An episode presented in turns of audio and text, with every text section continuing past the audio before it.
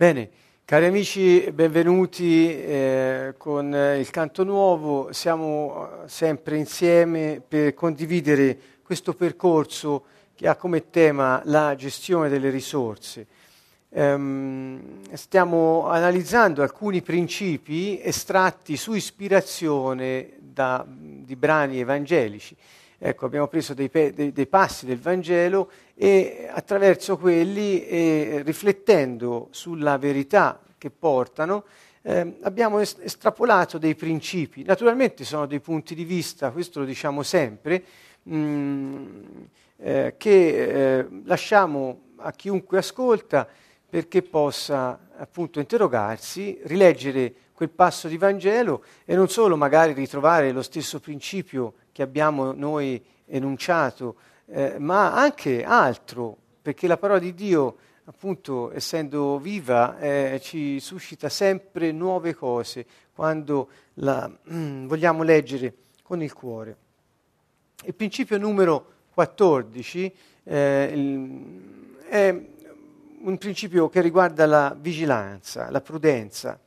E eh, Gesù mette insieme la vigilanza e la prudenza con l'affidabilità. A me sorprende sempre perché quando si prendono questi passi si fa sempre riferimento, giustamente, perché anche così, alla vigilanza e alla prudenza, alla perseveranza nella preghiera, ad essere svegli quando lui viene, eccetera. Ora vedrete i passi, mh, mm, pensando sempre soltanto magari all'aspetto del suo ritorno eh, per essere pronti alla sua venuta. Ecco, eh, in, modo, in modo importante ci sono anche però dei riferimenti in questi brani alla gestione delle risorse. E questo mi ha fatto riflettere molto, è per questo che ve lo proponiamo come principio economico, diciamo, del regno dei cieli, perché è una cultura economica quella del regno dei cieli, è un sistema economico, il regno dei cieli è un paese e come tutti i paesi ha un suo sistema economico, ehm, che è un sistema superiore ai sistemi economici del mondo, eh, nel quale in questo momento eh, viviamo. Dunque, ecco, che vuol dire allora che parla di principi economici quando ci eh, mette eh, di fronte alla vigilanza per il suo ritorno? Non lo so, insomma, cerchiamo di vedere che cosa ne è venuto fuori. E mh, mm, il principio è questo, essere vigilanti, prudenti ed affidabili vuol dire distribuire a tempo debito ciò che si ha in gestione a coloro che ne hanno bisogno. Sottolineo il tempo debito. Non solo distribuire ciò che abbiamo in gestione, ma a tempo debito. Mi fermo un attimo qui. Distribuire a chi ha bisogno ciò che abbiamo in gestione, che cosa, che cosa presuppone? Vigilanza, prudenza e affidabilità. Ecco, questo è un po' il, eh, il contesto nel quale eh, inseriamo queste, queste chiavi di, di, del, del, della parola. Il successo passa dal distacco dal denaro, dal coltivare la leadership di altri e le relazioni con loro. La ricchezza è nelle persone, non nelle banche. Ecco, questo lo dico eh, con eh, tanta fierezza anche perché è un principio che mi è stato insegnato, che ho cercato di applicare, parlo a livello personale ed è un consiglio che mi sento di dare un po' a tutti quelli che stanno cercando il successo nella vita. E, eh, il successo, eh, come abbiamo detto più volte, non consiste nell'avere fama o nel riscuotere eh, eh, certe simpatie o favori del mondo, ricchezze. Eh, il successo è fare quello per cui siamo stati creati. Siamo su questa terra e svolgendo l'incarico che ci è stato affidato, cioè vivendo per lo scopo per cui siamo stati creati, in quel momento in cui lo viviamo, viviamo un successo. Cioè è come se entrassimo nel possesso di ciò che dall'eternità ci è stato preparato. È come entrarci dentro. Un po' pensate a Giosuè, quando Dio, io più volte ho richiamato questo passo, Giosuè 1, quando Dio diceva a Giosuè di entrare in questa terra, passare il Giordano, andare di là e, e, e senza timore prendere possesso della terra che era stata promessa ai suoi padri. Quindi prendere possesso non voleva dire comprarla, ehm, ottenere il titolo il diritto, no, il diritto ce l'aveva già, prendere possesso voleva dire usarla di fatto come proprietario, cioè vuol dire entrarci dentro, camminarci sopra e sbarazzarsi dai nemici. Questo voleva dire. Quindi il successo di Giosuè, che era stato incaricato di portare il popolo di Dio nella terra promessa, quindi al di là del Giordano, entrare e stabilirlo nella terra promessa, il suo successo era riuscire nell'impresa. C'era un film una volta eh, una volta, c'è ancora, cioè per chi lo vuole vedere, si chiama Mission Accomplished, che ehm, al di là degli attori e della trama, interessa, il titolo è Missione compiuta. Cioè, il successo è quando ogni giorno puoi andare a letto e dire missione compiuta. Ecco, eh, non so se mi rendo chiaro. Nel, nel, e, e, che vuol dire che la ricchezza nelle persone? Eh, beh, mh, mm, chi ha successo secondo il mondo pensa che la, la, la, il suo successo sia la fama, il potere il denaro, ehm, il lavoro, l'occasione di, ma, di, farsi vedere grandi, non so, tante altre cose, e che la ricchezza sta nel conto in banca. Ora, ehm, quando noi ehm, lasci- lasceremo questa terra, lasceremo questa terra, ehm, perché prima o poi la lasceremo, ehm, Ecco, quello che rimarrà di noi non sono i conti in banca. Io ve lo assicuro, non solo per il lavoro che faccio, essendo avvocato, so benissimo come finiscono i conti in banca di quelli che muoiono. Eh, e, e, nemmeno le case che lasciamo o la, la, altre cose, parlando di cose, di, nemmeno il potere che avevamo è qualcosa che resta, perché lo, subito lo prendono altri, posti vuoti non ne lasciano su questa terra. Ecco, quello che resta è il, il, il seme, è, è quello che abbiamo investito nelle persone che abbiamo incontrato. Quello che noi lasciamo è la nostra vita con quelle persone. Il valore aggiunto alla loro vita è il nostro valore che abbiamo loro lasciato per amore e per amore del loro destino, perché potessero anche loro diventare chi sono e camminare fieri nel destino che ha tracciato per loro il Signore. Questo è quello che noi lasciamo. Quando qualcuno di noi se ne va, sa che lascia dietro di sé un'eredità. L'eredità è nelle persone che ha incontrato, che ha coltivato, che ha custodito. Questo è un messaggio di grande um, apertura per le relazioni. Molte volte lavorare con le persone è, un, um, è, è molto, uh, diciamo, può essere faticoso. Altre volte no, dipende dalle situazioni, ma questo non può scoraggiarci. Possiamo migliorare noi, possiamo cambiare noi per poter avere relazioni sane con gli altri e aiutare gli altri, laddove lo vogliano, eh, a, a, trovare essi stessi il loro destino. Questo, con questo intendo, vedete, il successo passa dal distacco dal denaro, che vuol dire che io vivrò senza denaro? No, mi serve per vivere, ma che c'entra? Il Signore non mi farà mancare un euro, dicevamo una lira, figuriamoci con gli euro. Cioè non ci sono problemi, non è un problema per, Dio, per Dio questo. Eh, e, e dal coltivare la leadership di altri, coltivare le persone perché esprimano il potenziale che Dio ha messo in loro. E anche le relazioni con loro. Per questo dico, se, se vedo che ho con le persone, e questo capita a tutti noi, delle situazioni ehm, di difficoltà relazionale, e beh, è un, è un atto eh, importante anche per noi cambiare affinché le nostre relazioni diventino sane. Quindi, ecco, in questo senso volevo invitare tutti a considerare quanta ricchezza c'è nelle persone e quella che noi lasciamo negli altri, che abbiamo coltivato durante la nostra vita. Um, ho preso due passi del Vangelo, li leggo velocemente, il principio l'ho enunciato e ve lo lascio così. Vegliate dunque perché non sapete in quale giorno il Signore vostro verrà. Questo considerate, se il padrone di casa sapesse in quale ora della notte viene il ladro, veglierebbe e non si lascerebbe scassinare la casa. Perciò anche voi state pronti, perché nell'ora che non immaginate il figlio dell'uomo verrà. Qui è chiaro, e allora ecco, andiamo avanti. Dice, qual è dunque? Qui parla di, eh, un affidamento economico da parte del padrone ad un servo.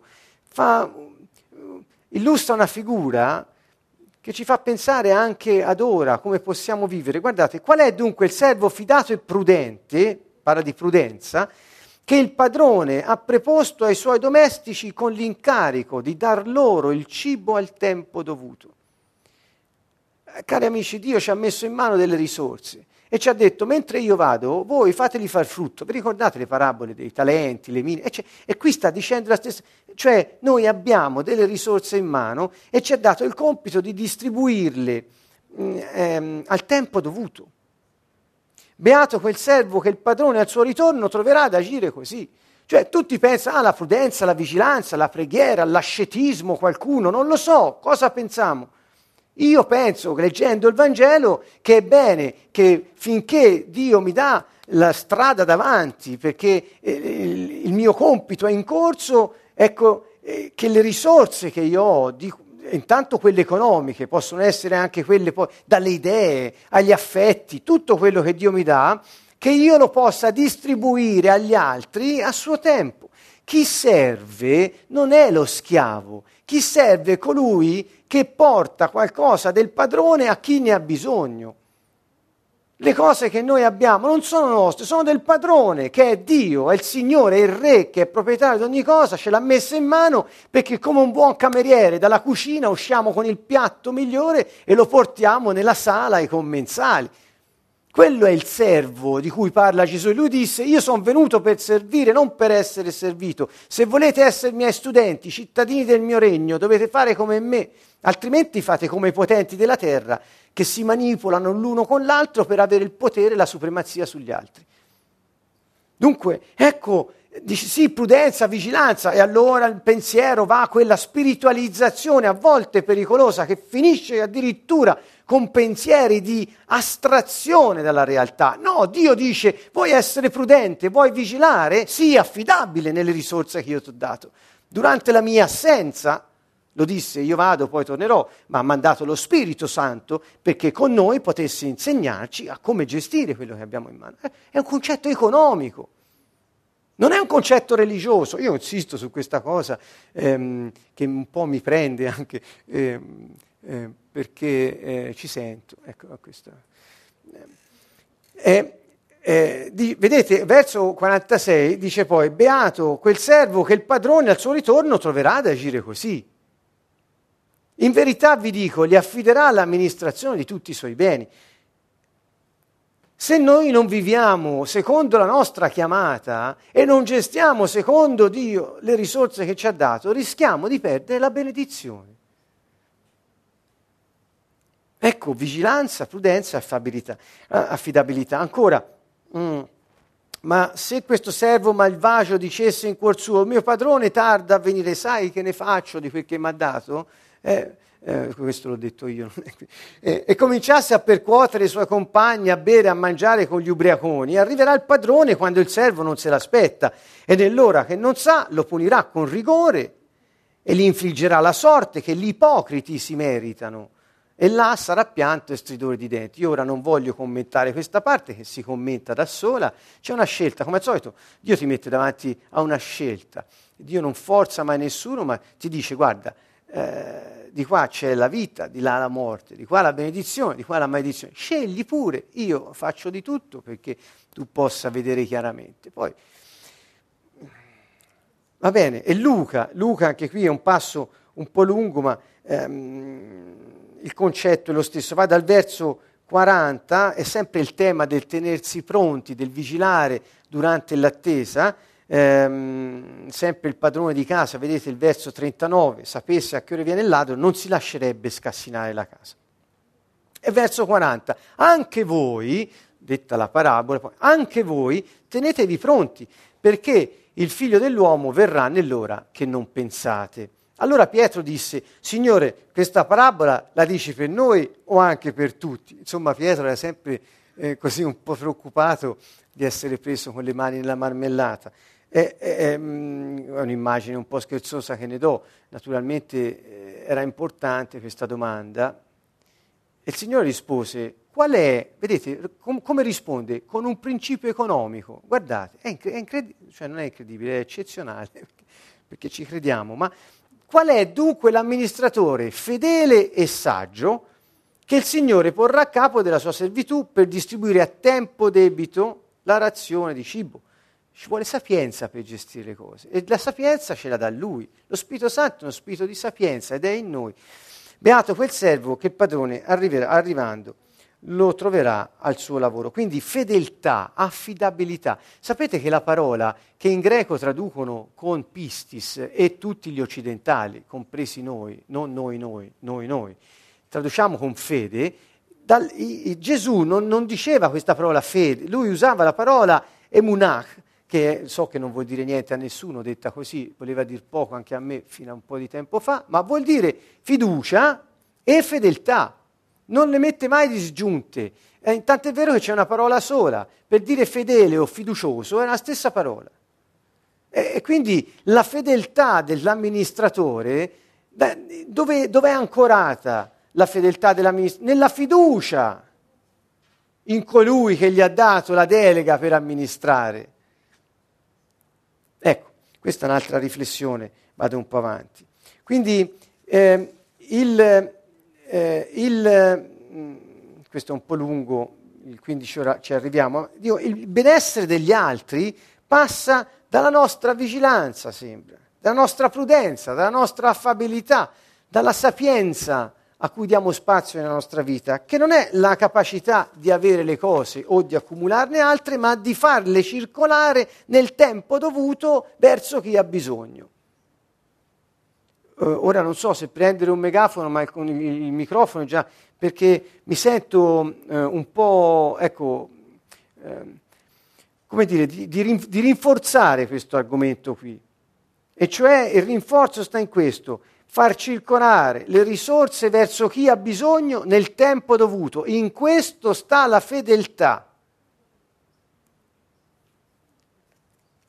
Il successo passa dal distacco del denaro, dal coltivare la leadership degli altri e le relazioni con loro. La ricchezza non è nelle persone, è nelle persone, non è nelle banche. Ecco. Questa è un po' la chiusura del principio. Andiamo al 15, c'è un principio di prudenza per evitare le tempeste. La prudenza non ci serve solo a capire che quel che abbiamo eh, lo possiamo far circolare, ma anche a evitare le tempeste, cioè quelle cose che poi ci mettono eh, in pericolo.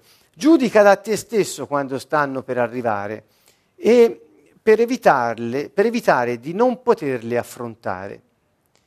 Finché hai la possibilità di dialogo col tuo avversario, non chiudere le porte, ma coltiva l'accordo piuttosto che lo scontro. Um, qui ho alcuni passi, tre per la esattezza, il secondo mi terrà un, 5 minuti più degli altri. Ma, dunque, Luca 12 dice, diceva ancora alle folle, quando vedete una nuvola salire da ponente, subito dite viene la pioggia, e così accade. E quando soffia lo scirocco, dite ci sarà caldo, e così accade. Ipocriti, vedete questa parola forte che Gesù dice, ipocriti, cioè ipocrita è una parola anche qui che vuol dire attore, che stai recitando un ruolo, ma in realtà sei un'altra cosa rispetto a quello che sembra. Ipocrita vuol dire questo. Sapete giudicare l'aspetto della terra e del cielo, come mai questo tempo non sapete giudicarlo? E perché non giudicate da voi stessi ciò che è giusto? Noi sappiamo che abbiamo lo Spirito Santo in noi e che siamo in grado di poter eh, discernere, valutare le situazioni e capire cosa sta accadendo. Capire cosa sta accadendo. E ehm, andando avanti dice, quando, eh, quando vai con il tuo avversario davanti al magistrato lungo la strada, procura di accordarti con lui perché non ti trascini davanti al giudice e il giudice ti consegna l'esecutore e questi ti getti in prigione. Ti assicuro, pagherai fino all'ultimo denaro. Ecco, quindi il principio, che brevemente ripeto, è un principio di prudenza, ci serve a evitare le tempeste. Noi abbiamo da Dio la capacità di esaminare la realtà e di trarne delle conclusioni. Io invito tutti quanti ad essere ehm, come dire, eh, attenti su questo punto. Eh, lo ripeto, abbiamo la capacità di valutare la realtà, prenderne atto e, e, ed esaminare le varie opzioni che la realtà ci mette davanti e comprendere cosa sta accadendo. Abbiamo questa, questa potenzialità in noi. E quindi mi sembra una grande bella notizia per tutti quanti, poter, cioè un potenziale enorme. E Gesù lo dice, eh, eh, distinguete i segni climatici e sapete come comportarvi con la pioggia o con il sole, ma non riuscite a, dis- a distinguere il tempo divino che sta avanzando in questo momento. Quindi, ecco, quindi già ci dà l'idea che abbiamo questa capacità.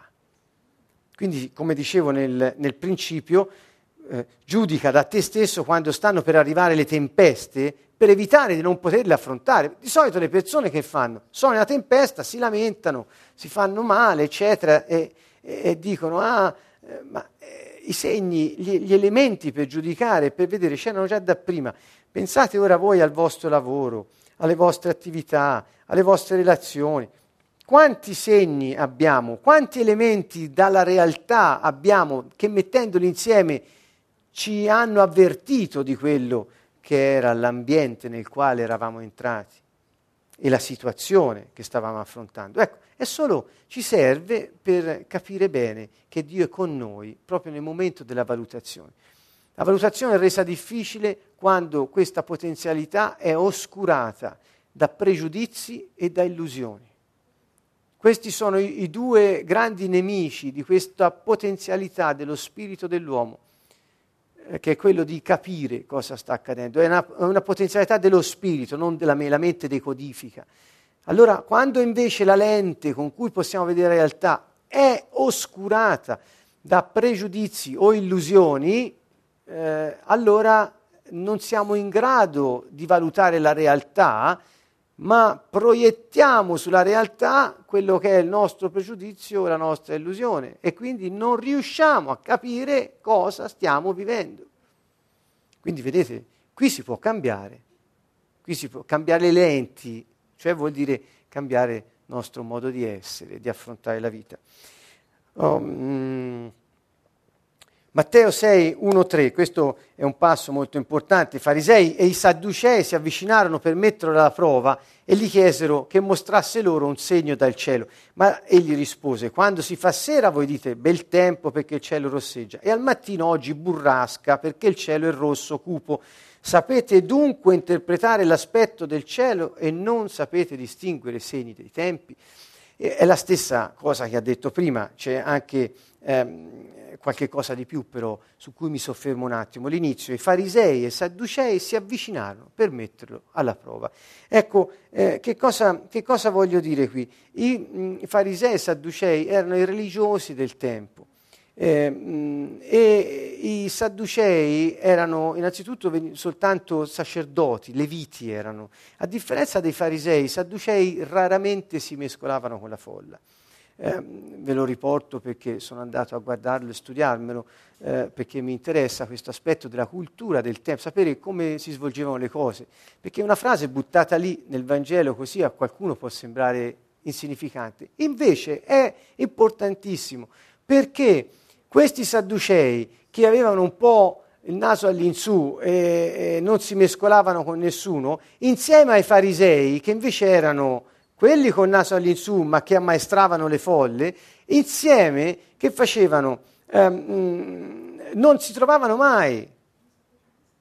Ehm, il fatto che si fossero uniti per andare da Gesù e chiedergli un segno dal cielo era un fatto più unico che raro, che i sadducei si unissero ai farisei, non perché non ci si mescolavano mai.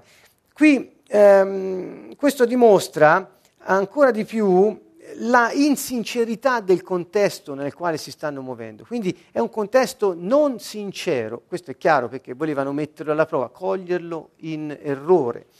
Um, um, nei, nei versi successivi Gesù dice che non vi sarà dato se non un segno, il segno di Giona. È qui che Gesù accenna alla sua risurrezione. Molti hanno preso questo passo come dire che non importano i segni, intesi come segni, prodigi, miracoli del Signore, perché a voi non vi è dato di avere un segno, solo il segno di Giona, intendendo il Signore la mia risurrezione. Ma ehm, in questo caso, siccome i sadducei erano, rispetto ai farisei, quei sapientoni che non credevano nella risurrezione, negli spiriti, ecco il perché della risposta di Gesù.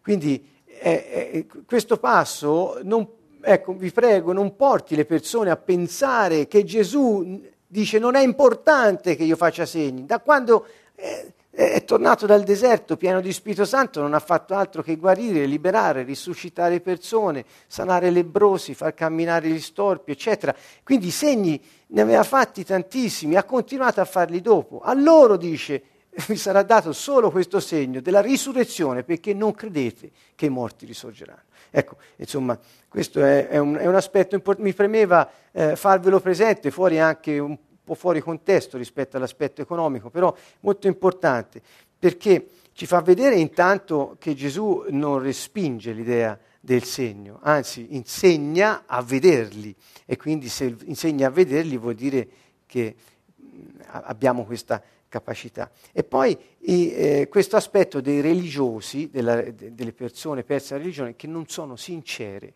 quando si accostano a lui per fare la domanda. Non cercano un segno per la fiducia in lui, ma una prova per aggredirlo. Quindi in questo sta l'ipocrisia.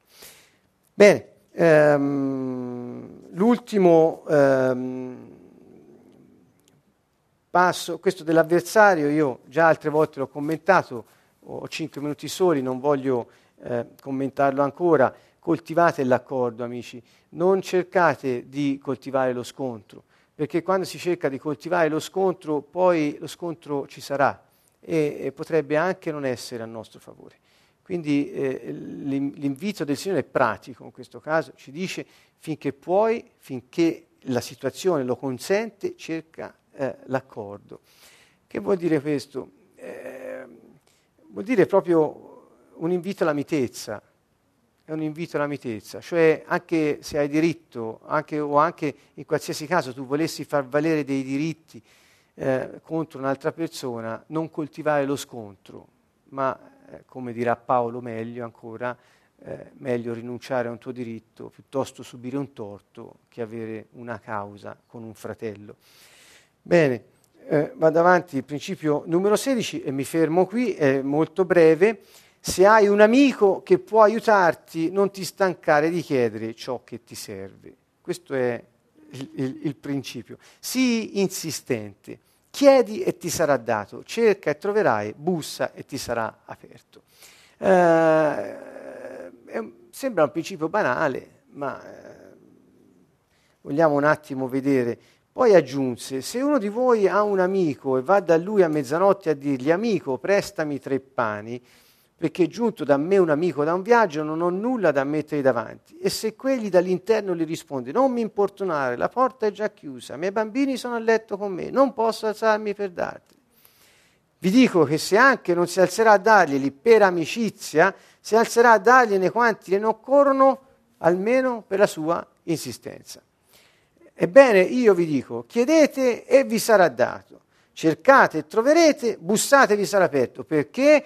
Perché chi chiede ottiene, chi cerca trova, chi bussa sarà aperto. Il principio, intanto qui Gesù disse io vi chiamo amici, lui è il nostro amico, il primo insegnamento che ci dà è quello di chiedere a lui, di bussare, è quello di, eh, di cercare presso di lui, perché è lui l'amico prima di tutti a cui si riferisce. Dopo in un altro passo dirà che eh, il Padre buono vi darà lo Spirito Santo se glielo chiederete. È, stesso, è lo stesso eh, contesto. Ma ehm, questo nell'ambito delle relazioni e dell'amicizia vuol dire non tenete dentro nel rapporto di amicizia ciò di cui avete bisogno. Mi, mi, metto dall'altra parte perché spesso, spesso nelle relazioni anche di amicizia, che si pensano di amicizia, ma non lo so, ecco, il problema non è tanto dare quanto ricevere, perché l'orgoglio eh, ti tira indietro parecchio.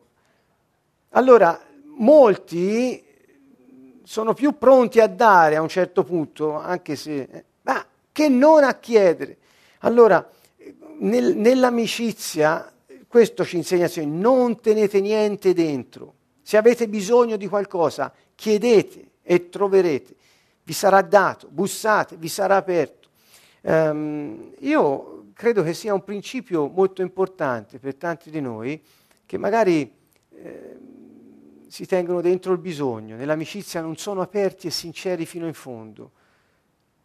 Eh, parlo di amicizia, più che io, il Signore parla di amicizia.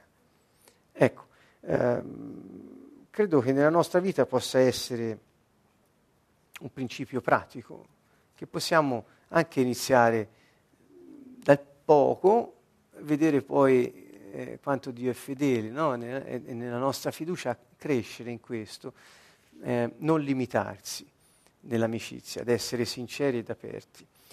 Dunque, se hai un amico che può aiutarti, non ti stancare di chiedere ciò che ti serve.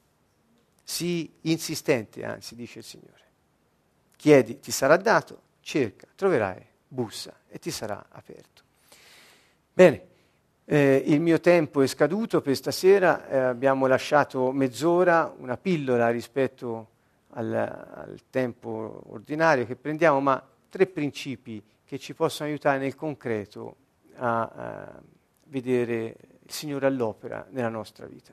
Con questo vi salutiamo dal canto nuovo e ci sentiamo alla prossima sessione.